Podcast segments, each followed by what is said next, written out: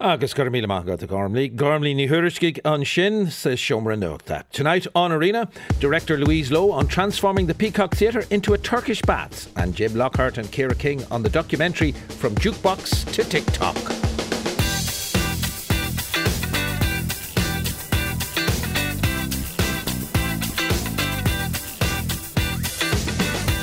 51551 is the text. You can tweet the programme at RTE Arena. Fans of Louise Lowe and Anu Productions will not be surprised to hear that Anu are turning the Peacock Theatre, that's downstairs at the Abbey, of course, into a Turkish baths. And this for their new show, which is called Hammam. Nor will fans be surprised to hear that they have good historical reasons for doing so. The Hammam Hotel and Turkish Baths opened on Upper Sackville Street, now of course uh, O'Connell Street, in 1869.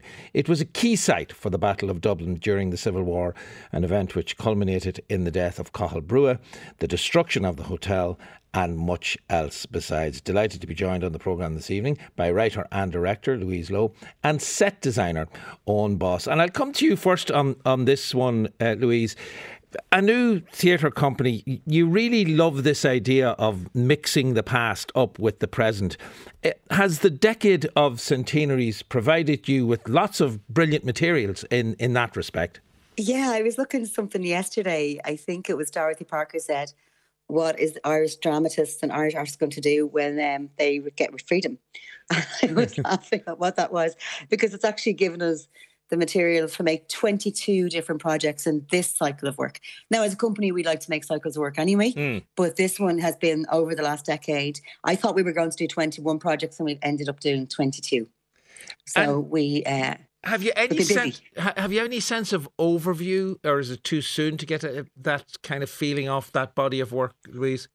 Yeah, I'm not sure. I mean, this one links right back to the beginning, which is quite strange in terms of place and space. And the first one that we did was the lockout, living the lockout, mm. and there's there's moments in that that you can hear echoes of. And this one, um, both in terms of character and in terms of story, so it's kind of mad to come back at it. You know, ten years later of our lives, we're ten years older, but actually thinking about what what that tells for people. Mm. I think in terms of overview, the thing that's striking me most, and it's a it's a quote that we have literally with the with the script was that there's the, so many people are often silenced or unheard throughout the stories that we know, and there's been such you know such a such a t- time of revisionism for history and learning more about ourselves. And I think the thing that stands for us is the thing that stood at the beginning, which is who are we and why are we now? And that's the thing that's mm. propelled us through the last decade of work. But it's been it's been an extraordinary journey for these 22 shows, and and I think we're really proud of. And it's brilliant to end with this one because it's epic in scale and size and emotion. So it's it's fascinating. Well, let's let's give the the, the setting here is that the play is called Hammam.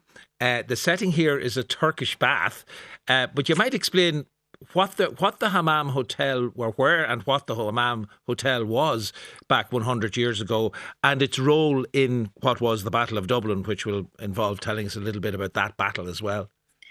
Yeah, so the Civil War in Ireland obviously began in you know 1922, and there was a couple of projects that we have as part of the Civil War. One was the Wake Fires, which was Cork Midsummer Festival last year, and the Hammam. So Hammam came about when we were making Wake Fires, and Brenda Malone from the National Museum came in with a tiny little finger bowl.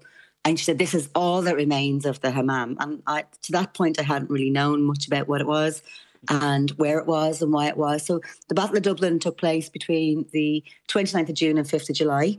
And we started looking at who who was in that final battle. So on the retreat from the Four Courts, a lot of people made that, you know, a lot of people who were anti-treaty sites started to take over buildings around the city. Um, a number of different buildings, including Barry's Hotel, uh, Moran's Hotel on Talbot Street, uh, Fanagan's Undertakers in uh, beside York Street, and there was a lot of different buildings taken over by anti-treaty um, kind of rebels. Mm. And the whole idea was that they would wait for supporters to join them from around the country. And together, their their their overriding hope, I think, was that they were going to bring the wrath of the British military back on them all so that they would all reunite and turn back on them. So I think Hammam for us was a hotel that was on a block of hotels really from the corner of what is now Brugha Street all the way down to where Burger King is. And that was the stronghold and the HQ really for the last of yeah. that battle. Um, so the Hammam is the Hammam Hotel, which is kind of nestled in between where the Gresham was, and there was a hotel called the Crown and the Granville. And then it was around the corner that Cathal Brugha obviously left at the back of the Hammam um, to the lane and uh, was was shot. And that's that kind of what was most famous yeah. for. But I suppose for us, it was about looking at the 34 women who insisted against Dev's instructions that they remain, that they don't remain inside the burning yeah. Turkish Hammam in the final hours of that battle. And Kathy Barry was one of those women, Kevin Barry's sister, and she wrote about it uh, afterwards and said, Your attitude with regard to the Hammam is based really on a wrong impression. This is to her disapproving future husband. She said, First of all, the men didn't allow us to stay, we just stayed. And that really pushed us through trying to think about who these women might be and who these people were in that final Battle of Dublin. So it's um it's amazing that all that remains of that luxurious hammam that was in O'Connell Street is the finger bowl that currently resides in the National yeah. Museum. But embracing then the absence of the building, we have occupied the Peacock and the basements of the Abbey to reconstruct those hotels leading into the hammam. So it's kind of dreamlike and hypnagogic, and audiences will traverse through the bowels of those destroyed buildings. Um, this like a like this is yeah. an epicenter or a hotspot acting as a conduit for audiences to purge one of the most contentious elements, I think, of the Civil War. And I would hazard by saying it's also in its enduring legacy now into the present. Yeah, and I suppose that what you've done really with the with the bowels of the Peacock Theatre is recreate that, as you say, that's that scene and that those buildings as they were uh, back 100 years ago, and that's obviously time for us to speak to Owen Boss about doing just that. Owen, as the set designer, yeah. you you had quite a job here in terms of Turkish baths. How prevalent were they? How use or how were there many in Dublin 100 years ago? There seem to be quite a few. Like there was one over in Bride Street, and then there's one mentioned in Ulysses in the Lotus Eaters episode, chapter five, uh, which was up around kind of Westmoreland Street, and then I know there was one out in Bray as well. So they're quite common and used quite often. Um, so yeah, we went into the the Irish Architectural Archives to to have a look at the because they hold the insurance records for the hammam that was destroyed on O'Connell Street, and that lists everything that's in the uh, all the fixtures and fittings that were in the hotel and that was in the Turkish bath. So we went in there to get uh, an exact kind of replica of, of what was lost. Now, there's no photographs mm. of the hmm. actual uh, hammam that I could find, but uh, those records gave us quite a lot. So working with uh, the co-designer Marie Cairns, we started to kind of dream up what that uh, Turkish bath could be and what it could look like, and then what that could kind of give to, to Louise and the cast, and uh, as a route through the Peacock, and where that kind of fits in, how we'd fit that into kind of the Peacock, and something that we talked about quite early on was that anybody familiar with the Peacock, we wanted them to come in and almost have their world turned upside down that they don't know where they are or they don't can't kind of recognize what it is mm. and i think we've I think we've achieved because we've we've achieved that because we've had a number of kind of Abbey staff come in to to have a look and have a, a look around uh, just before we start rehearsals and stuff, and they've kind of been amazed and they can't understand where parts of the building are and and that you know so it's really my favorite one was uh, one of the cleaners came down to to look for uh, bin bags and she didn't know where she was. And uh, I had to guide her through to the foyer. So that's I think there you go. Well, that was a measure of success I yeah think. mission accomplished it sounds like uh, for sure in that case. And as is typical with Anu Productions Louise we ha- we're we're not all going to be sitting in one spot watching the same show together. We'll be if we're no. as audience members we'll be separated up and we'll see different things happening in different orders. You will, um, and and I think it's true. We've managed to create quite a quite a journey, I think, for audiences to stick with us through. And I think it's been one of the most ambitious and one of the most exciting and and certainly feels like one of the most epic shows we've made, actually. Even though it's not the biggest, mm. it feels epic. It feels epic in ambition and scale and intention, actually, intent, really. So I hope they'll be excited by what we do and what we bring. It's it's like a dream. It's like entering a dream. It's probably yeah. the best way to describe it. We'd one staff member came into the day, and one of our performers, Peter, was running lines in a hotel in a hotel room that wasn't normally a hotel room, and she came in expecting a different room, and she's like, "I think I walked into a dream." well, there you go. Again, like, mission accomplished there twice. we go. So yeah, the other like thing literally feels that way. The other thing you mentioned, uh, Louise, was this idea of you know many much of what you've been doing over the decade of of centenaries is unearthing the stories that haven't been heard before. And one of the big things that I think has really come to the fore in recent in recent time is the a very important role that women played in yes. that period in Irish history often yeah. totally ignored. In fact, last week we were speaking on the programme here with Jeremiah Donovan's great grandson about a film he has made about his great grandmother rather than his great grandfather. Right. Not and, grandfather. Yeah, how yeah. how she was often uh, ignored as well. But the characters that you have within this particular telling. Uh, you, you, mentioned there Kathy Barry, the, the, the sister of sister yes. of Kevin Barry, um, sister of Kevin Barry, older sister, yeah. And, and, you know, and she was she was anti-treaty, fair enough, but she she had as yeah. much she had as much to give out about Dev as she had to give out about Collins. She absolutely had, and and she you know she was good friends with Collins. And you look back at her papers, and there's lots of references and diaries to to having these crazy, passionate rows with Collins. She was a very articulate and brilliant woman. And she's played here by Ella Lily Hyland, who is extraordinary mm. and um, has brought her to life in a, in a very peculiarly she feels iridescent to me as a character. Um, but she plays Kathy Barry, and uh, she we knew certain people were there. We knew Kathy Barry was there. We knew Maura Comerford was there.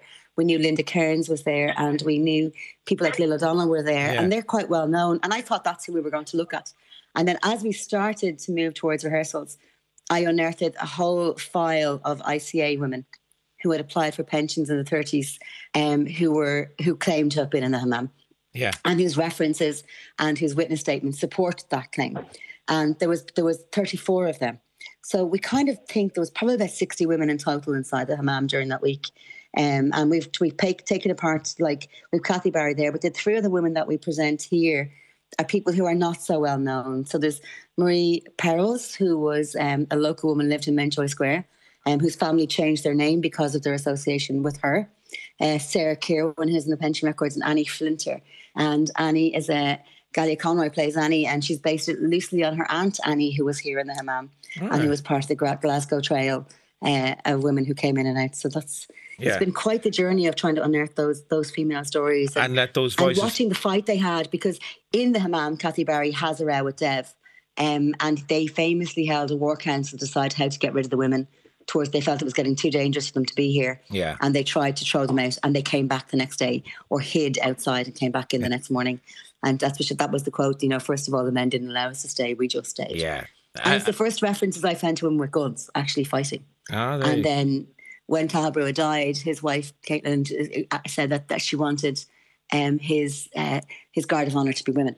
That is amazing. Yeah, that, his his widow actually, Cathal Brugha's widow, said that yes. she wanted the guard of honour to be women, which says a lot about yeah. those who are fighting alongside him uh, in this particular exactly. battle. Owen, um, uh, coming back to you in terms of the set itself, the Hammam Hotel became a kind of a field hospital, really, at this time. Did it treat um, the injured on both sides, or did it just treat the injured predominantly on the anti-treaty side?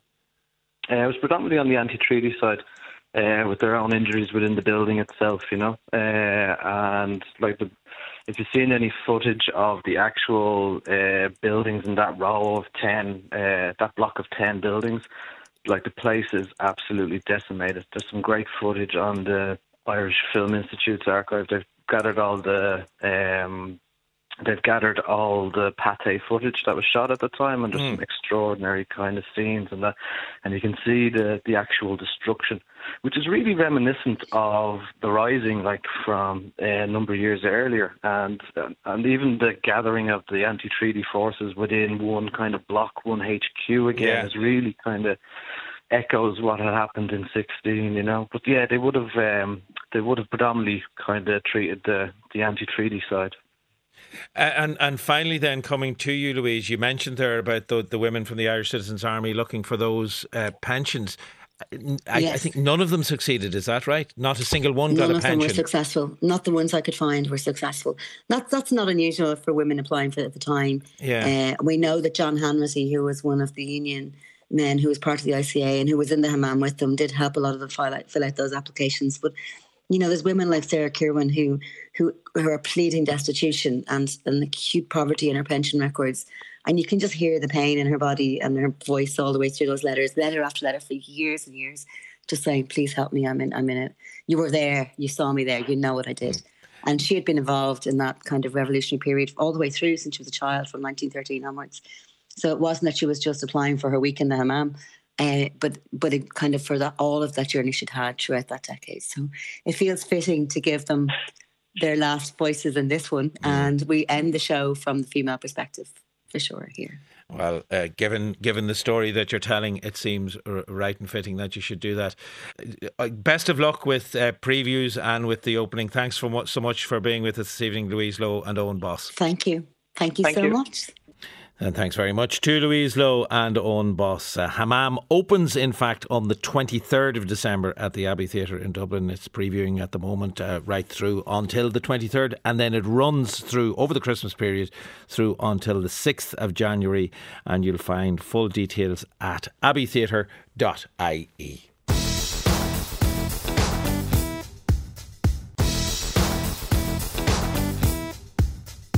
You're listening to Wednesday Night's Arena. From historical crimes to psychological thrillers, spy novels, and contemporary state of the nation exposes, 2023 was a vintage year for the crime novel. Whether you're on the hunt for a last minute gift or looking for the perfect crime book with which to curl up in front of the fire over the Christmas period, we have you covered. Joining me this evening is Declan Burke to take us through some of the highlights of the crime fiction year. And you were saying just before we came to air, Declan, it's been a good year.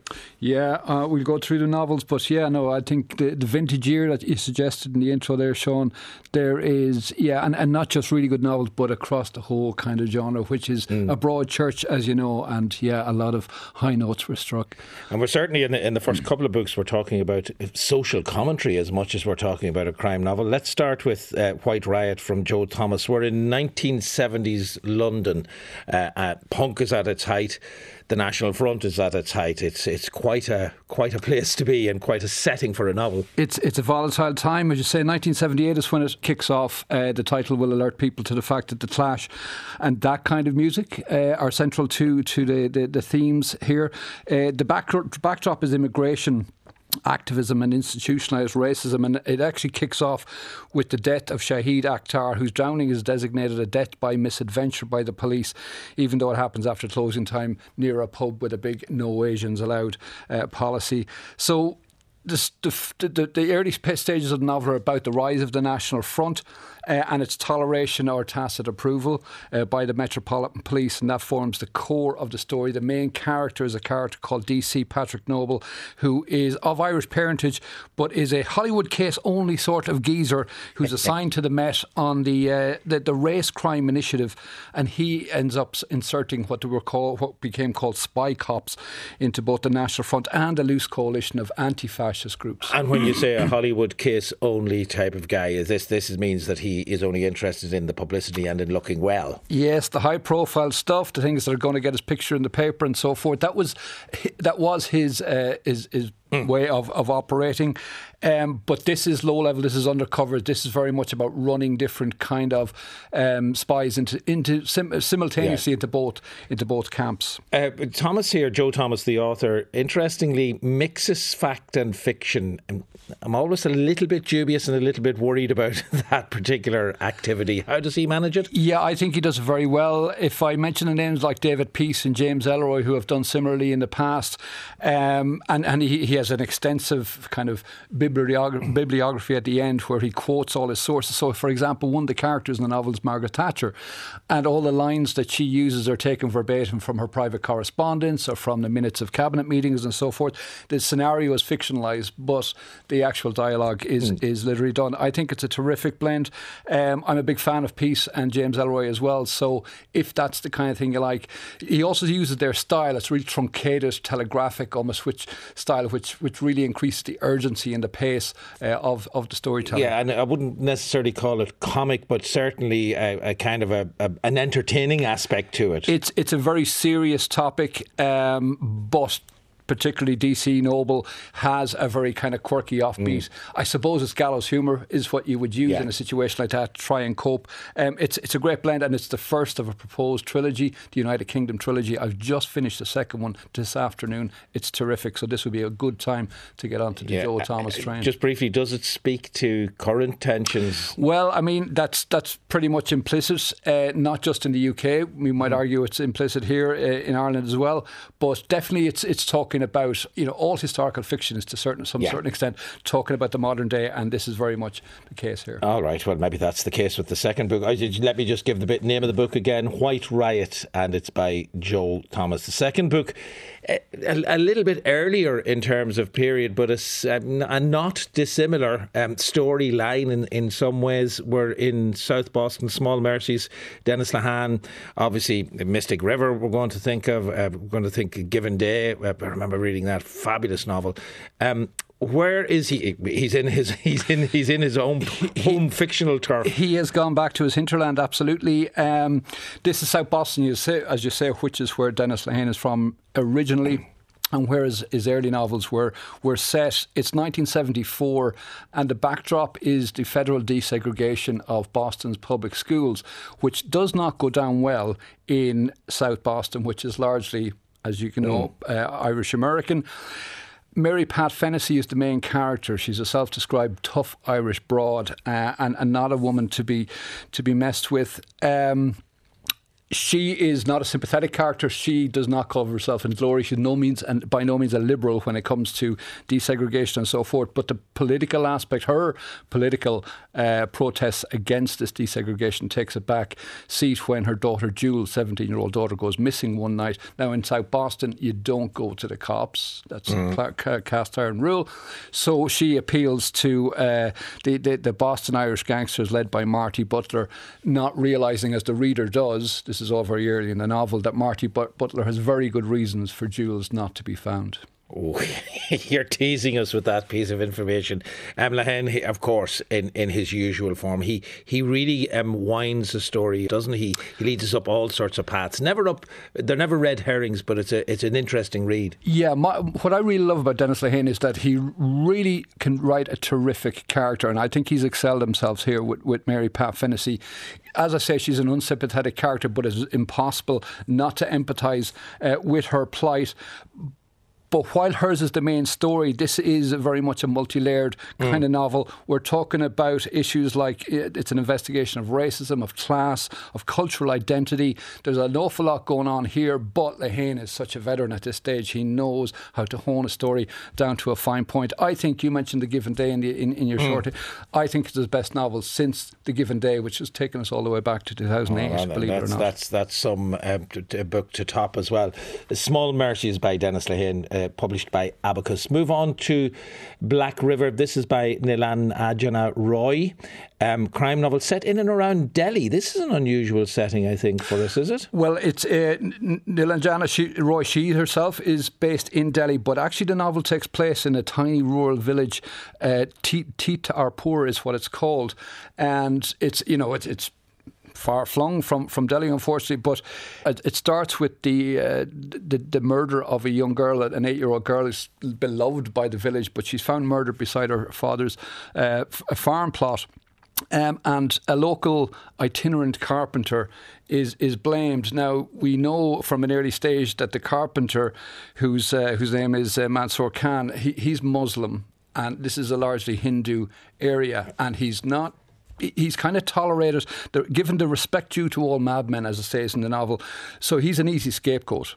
But the reader knows that the young girl has seen something that she wasn't supposed to see, and this is why she's been murdered. So, from those kind of seeds, that's where Nilanjana Roy develops a novel that's very much about contemporary India. and mm. again, even though we're in rural India, we're very in a very similar milieu to the first two novels that we spoke about, in that we are talking about interracial tensions. There, yeah, very much so. Now, the story, as you suggested, it, it, does move to Delhi, it moves back. It's It's got a lot to say about contemporary India. Uh, for example, at one stage, one of the journalists investigating ca- the case asked, Are India's girls ever safe? Which I think is an actually crucial uh, question in the context of this novel. This is kind of like India in a microcosm.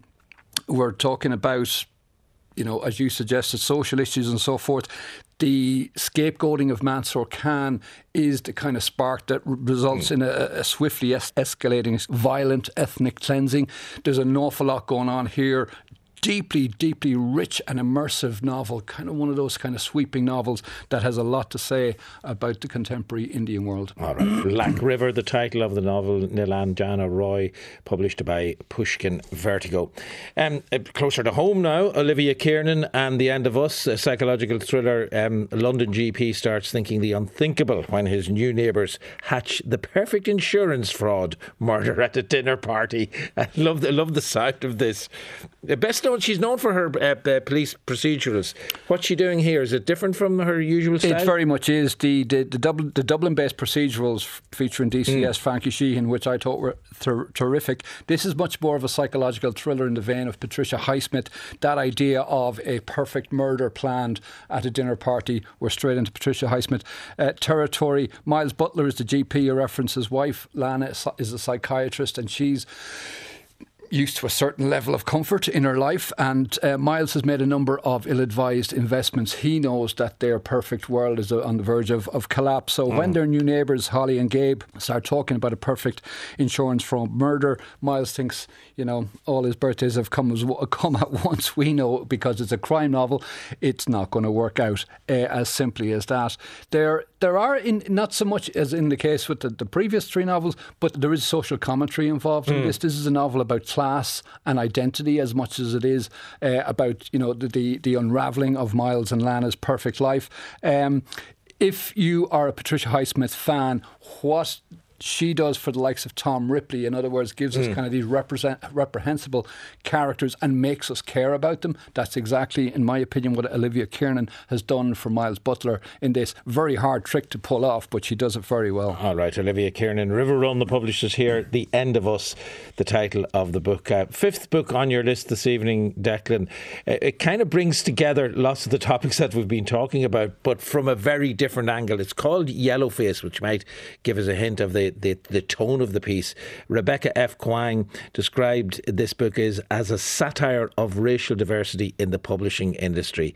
Who is Rebecca F. Kuang having a go at here, do you think? well, virtually everyone who thinks that the publishing industry is, you know, capable of self self reforming. Uh, her main character here is is June Hayward, who is best friends in college with a Athena Liu, and now the two women both published novels uh, straight out of college. June's uh, novel is a kind of a popular novel that doesn't do as well as it should. Athena's novel just goes stratospheric. She's a real literary She's darling. She's a literary darling, mm. absolutely, and she is beloved. And and June tries not to resent it, but she does in the first chapter, she and Athena are having a small party in, in Athena's house. Athena chokes to death on a pancake, and then June discovers manuscript to Athena's new novel. Um, and this is Manna from Heaven. Dare she steal it? Yes, she dare. Uh, the problem is that it's called The Last Front. It's concerned with the plight of expendable Chinese coolies, quote unquote, drafted into serve in the trenches of World War One. And this then, the title comes into play. Yellowface this uh, forces June by appropriating the novel. She has to. She's yeah, guilty of culturally appropriating as well, and so forth. Whereas in the case of Athena, she was speaking about her own community. When was she? Yes, absolutely. Um, when I read the chokes on a pancake bit, yes, I, I, know it's not particularly funny, but there is something about choking on a pancake that has a kind of a, no, a black you're comic abso- feel. You're absolutely right, Sean. There, this is darkly subversive. The twist, in theory, is that June takes on a, a manuscript written by someone who is not of her culture. But the mm. twist, twist, is that the Chinese-born Rebecca F. Kuang, the, the, the author of the novel, she employs quote brown-eyed, brown-haired June Hayward from Philly as a narrator. She is white bread America who is railing against publishing's belated celebration of diversity as she seeks to defy outdated preconceptions about who can write what. Unquote. Rebecca Kuang is having an absolute ball with this. It's savage. Yeah. Anyone who out there who's an aspiring author is warned to stay away from this because it, the picture it depicts of contemporary publishing would absolutely terrify you. Uh, but it's satire. But if you like a, a good, darkly, darkly satirical and absolutely hilarious. All right. Uh, Yellowface by Rebecca F. Kuang, published by the Borough Press. Um, Una Mannion, uh, we spoke to Una Mannion earlier in the year uh, on Arena. Tell Me What I Am is the book uh, she you're talking about this evening, published by Faber. Great story here, but a very disturbing family uh, setup. Yeah, very much so. It, it revolves around two women. One is Nessa Garvey, who's the sister of Dina Garvey, who who vanished in 2004 in Philadelphia. Now, that's 14 years ago in, in the context of the novel, but, but Nessa has never really given up hope of A, finding uh, Dina or finding out what happened to her, and she's always been convinced that, mm. that Dina's husband, Lucas, who is a controlling, violent man, was responsible for her disappearance. We also have Ruby, who is Nessa's niece Dina's uh, daughter, who has been kept separate from her family by Lucas all these years.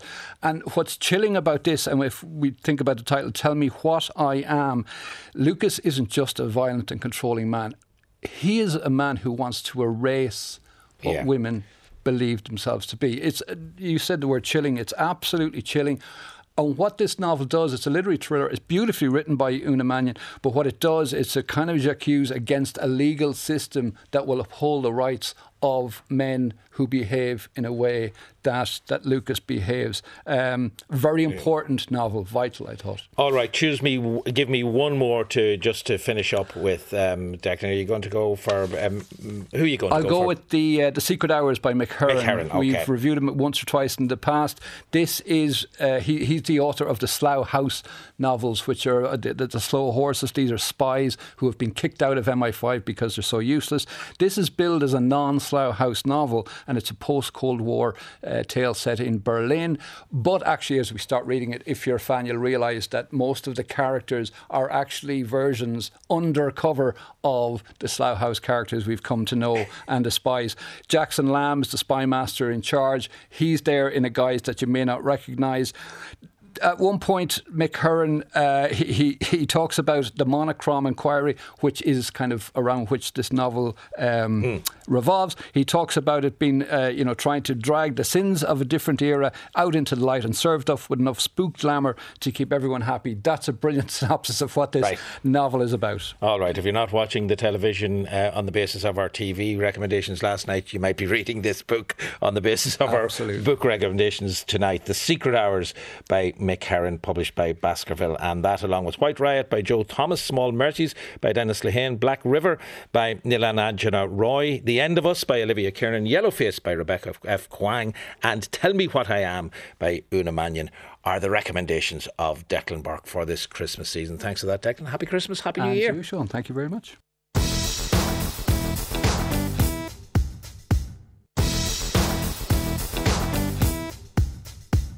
In the 1950s, two minutes was the perfect duration for a jukebox hit. In the 60s, pop songs could stretch as far as three minutes. Of course, in the 1970s and 80s, we had tracks of epic proportions. Think Bohemian Rhapsody, Stairway to Heaven, American Pie. Now, in the TikTok era, 30 seconds can be enough to make your song a number one hit.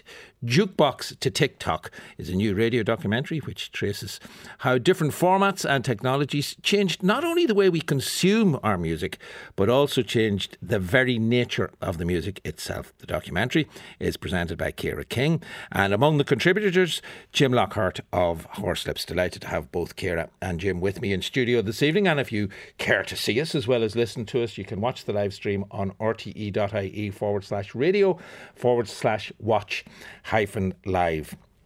Um, the jukebox is where it all starts, Kira. This this story that you're telling in the documentary something specific about it at, at that period in time that, that revolutionised, that started a music revolution, well, was there? Jukeboxes, they became really popular in the US during the Great Depression, actually. So they kind of date back that far because many people couldn't afford to buy albums, nightclubs mm. couldn't afford to put on bands and whatnot. So lots of bars and coffee shops and, and whatnot, mm. um, diners, I suppose, because that's what I think of when I think of jukeboxes, I think of diners in America. Um, got them in, and they also helped uh, record companies at the time as well because they had to be very specific about what they were playing.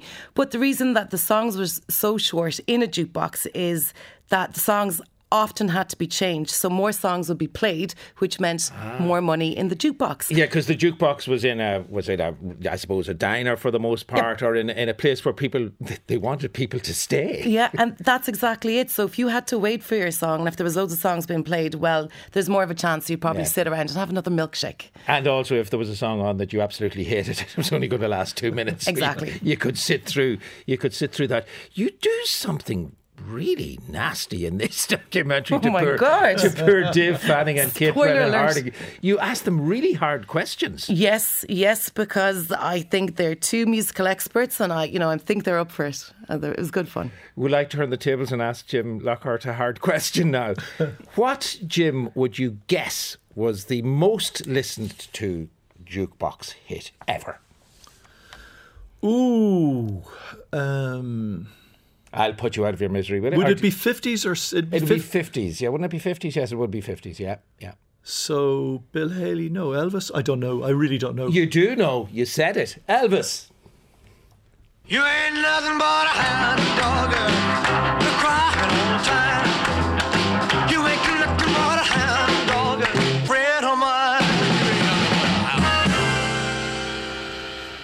Two minutes and 13 seconds is the duration of Hound Dog from Elvis Presley, the most played uh, song on, on Jukebox. And you did, you got, you got that. You said it was either Bill Haley or, um, or, or, or Elvis, uh, Jim Lockhart.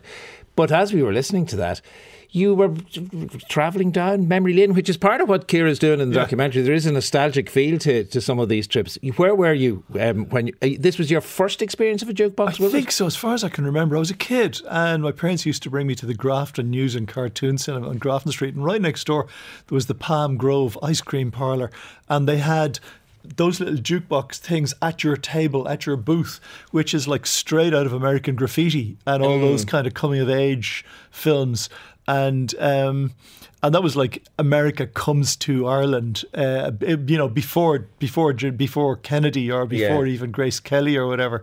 It was it was there was something kind of magic about it. You know, it was great. Yeah, there was a jukebox. I have no idea what kind of music was playing on it. I have no memory of that. No memory of the music. No, What it was do you probably do? Brenda Lee or something, yeah. and to be fair, you were a kid. and Yeah. You were interested in the ice cream, not, not the jukebox. Yeah, there was a jukebox in an ice cream parlour in Monaghan as well in the 70s and 80s. Um, a place called Malacca's was a, an Italian ice cream parlour. Did you have Knickerbocker Glories and Peach Melbas? I think we might have done. Um, we might have had that type No of thing. end to the sophistication. I tell you.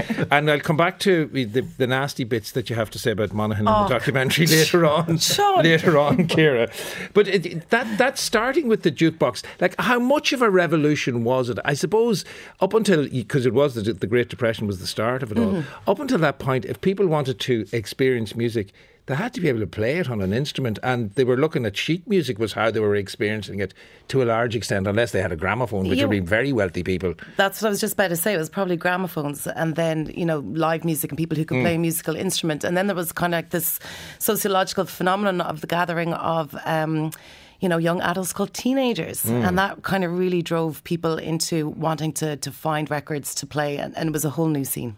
And, well, I was saying there two minutes and thirteen seconds for the for the Elvis track, and you think, yeah, you know, pop song three, four minutes maybe at the outside, but you, you were both you do it in the documentary, and we were talking about the Beatles tracks when we were listening. There are some of their greatest hits in and around the two minute mark, Jim. The one, the one that I remembered particularly from just from being around radio was Norwegian Wood, and I just went back and checked on a few of them. Norwegian, they're all just over two minutes. Norwegian Wood was two oh two, uh, Eleanor Rigby was two two minutes and three, Blackbird two minutes eighteen.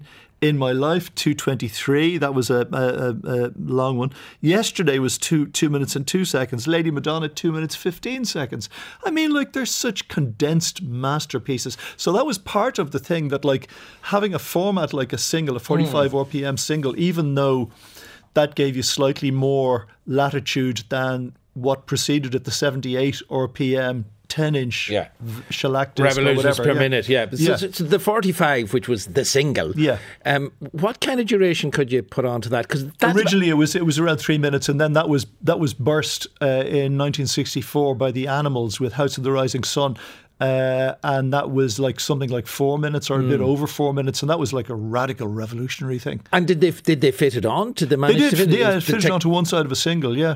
Now there were kind of there were tricky ways you could do that. I, I remember I'm not too sure how exactly they did it, but I remember one of the things that we had to deal with because you know you were you were balancing competing things.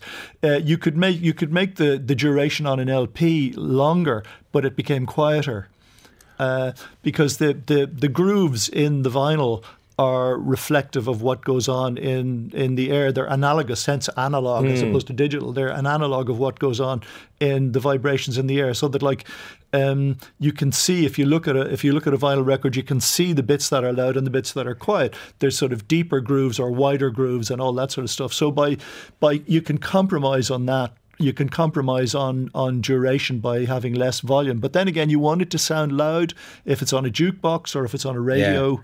You know, um, you, you you want your you want your track to stand out. And you talk a little bit about this in the documentary as well, Kira. You know, the idea of the LP, when the LP, the long playing record, came into into vogue, and when you'd be playing that on air, I don't know about you, but you know, uh, even the thought that you would have to drop the needle into the exact So- groove at the beginning of a track So, is frightening. Having worked in, in radio, I suppose over the last 15 years, I guess my experience of radio when I started was pressing a button and the music played because the music was uploaded. But Dave was chatting in the documentary about how he had to drop the needle. Yeah. And I this blew my mind.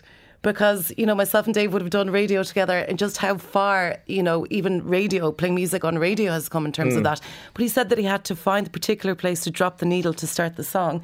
And I just found that fascinating. What they used to do was they, they would mute they would mute one deck uh, and get drop the needle down and then manually Yeah. roll, ro- like you like you'd see somebody scratching you know you sort of manually roll it back and you'd you'd you'd do it back and forth like whoom, whoom, whoom, whoom, until you got the actual beginning of the note. yeah. and in fact before there were DJs here in RTE there used to be a disc man so that you would have a producer out uh, out behind the glass. You're in the studio. There'd be a producer out there and there'd be a guy who'd be playing the records. You would read the script would say and now we will have Elvis Presley and Hound Dog and somebody would then Started, yeah. and wave Wow. and, and the record would be started yeah But the album, uh, d- uh, Jim, I suppose what the album allowed was the the long playing record, which was the, the I suppose the next step up in terms of format. It allowed a kind of a, a big l- swathe of music to happen on one side of an album where you could fit what? How long would fit on one, on one side? 22, 23 minutes? 22 about ish. Um, but I mean, there had obviously been records, there had been long play records. Uh, and in fact, the best vinyl was kept for jazz and uh, classical records. So Miles Davis and Mozart would get the best quality vinyl, and the rubbish recycled stuff would be used for the Smurfs or Gerry and the Pacemakers or whatever. And in those days, um, a pop album was a collection of singles. The early Beatles uh, albums were collections of singles, and it just dawned on them in 1966 or 67 that you could actually do something a bit more than this. And then they did Sgt. Pepper, which for all of us, although this is slightly disputed, but for all intents and purposes, the first real concept album in quotes was Sgt. Pepper's, and um, so a collection of uh, thematically linked uh, songs became a possibility, and naturally they were the first people to do it. So by the time we started doing stuff like that, by the time we started thinking of what we could do in terms of a full album in like 1972, um, 73 was the time, I think, and at that stage, um, it had become part of the kind of vocabulary of what was allowable or what was fairly standard thing to do, and we were able to put in place a, a, an extended an extended piece of music, which not only would have individual songs but would have linking mm. sections, so that you would have one. A um, big story told big across story three told, or four yeah. tracks Yeah, yeah, yeah, yeah. uh, on one side. in a way the, that wouldn't have been a huge surprise to classical people, Yeah. but hadn't really kind of percolated that much. Yeah, the movements the of a symphony. world. You would want the movements of a symphony to all be on uh, one side, or certainly that Yeah, absolutely. you would swap over maybe for a longer symphony to the second side. Um, Book of Invasions. What was the, the, the concept there? Book of Invasions, So the Táin was was the story of the Yeah. and Cucullin and Maeve and Ferdia and all of that and the uh, the stuff that had come out in Thomas Kinsella's translation a couple of years before. Only, in fact, incredibly recently. It was only Kinsel's translation. I think came out in '68 or '69, and then Book of Invasions. We were going back to the sort of the the creation myth, the closest that we have in Ireland to a, a Celtic creation myth, which was the coming of various peoples onto the island of Ireland in prehistoric times, in, in which was really a kind of fabrication, probably by monastic writers in the sort of 9th, 10th, 11th centuries. Um, so we kind of delved into that, and that that gave us a, an equally kind of broad palette to draw from, as the Táin had a few years before. You know, So who who were the invaders that were troubled with the capital T? that'd be the Tuatha De Danann, There we go. my boys.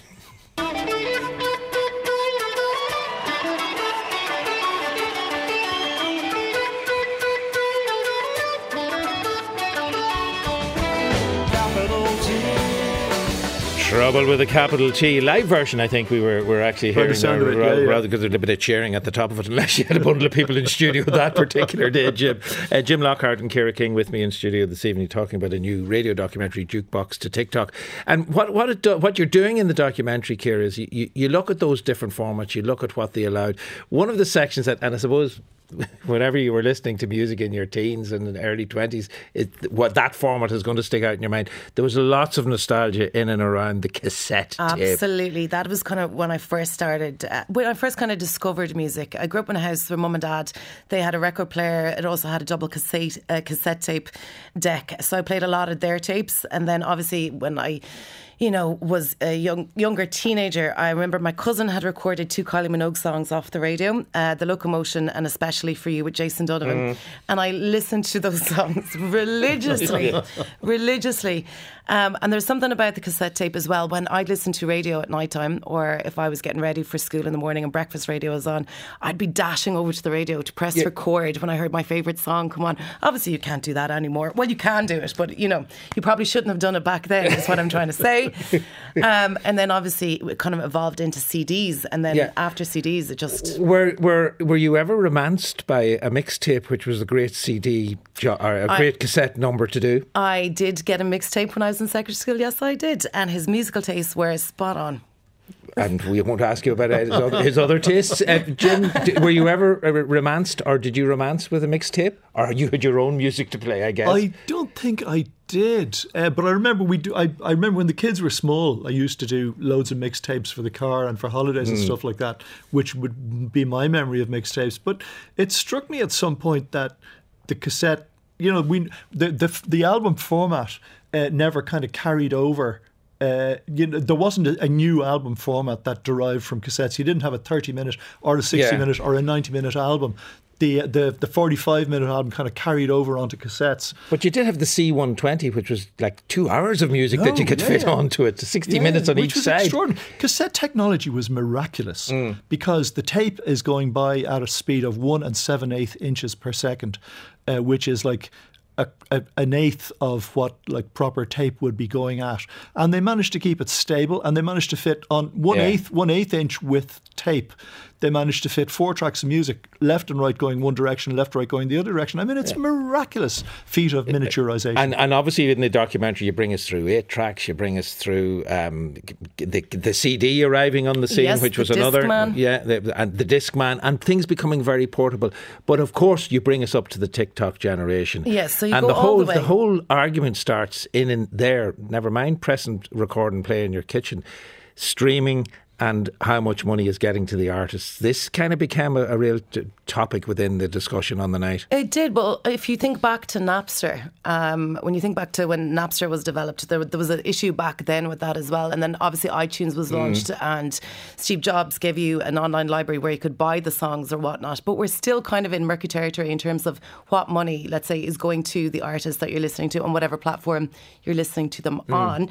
There is the upside to it as well because you know before back in the day bands would have to go into record companies or they'd have to go to the Yeah. DJ or the broadcaster now they can put their their art uh, online and they can get millions of views it can launch careers Yeah, and also as a listener, you can you have access to a phenomenal library if you pay a, a subscription. Have you feelings one way or the other on the streaming at it? This I side of have things, Jim? two. I mean, like I'm am- ambivalent about that. You know, the little kind of pocket that's in the front of your jeans. Yeah. That's supposedly now that's for your Spotify royalties. Yeah. um, and um, like so, from the, from a royalty Yeah. point of view, it's rubbish. But then again, what what Napster before it, people were just ripping Yeah. off MP3s and building up a, Yeah. a hard drive full of MP3s. Whereas now, at least there is a system which you Yeah. know. I mean, once it's once it's there, it can always be tweaked. All right. Well, listen, it's, it's a fascinating subject, and the documentary um, tells us this story very well indeed. Kira King and Jim Lockhart. Jukebox to TikTok will be on RTE Radio 1 29th of December at 3 pm, and that is our lot for this evening.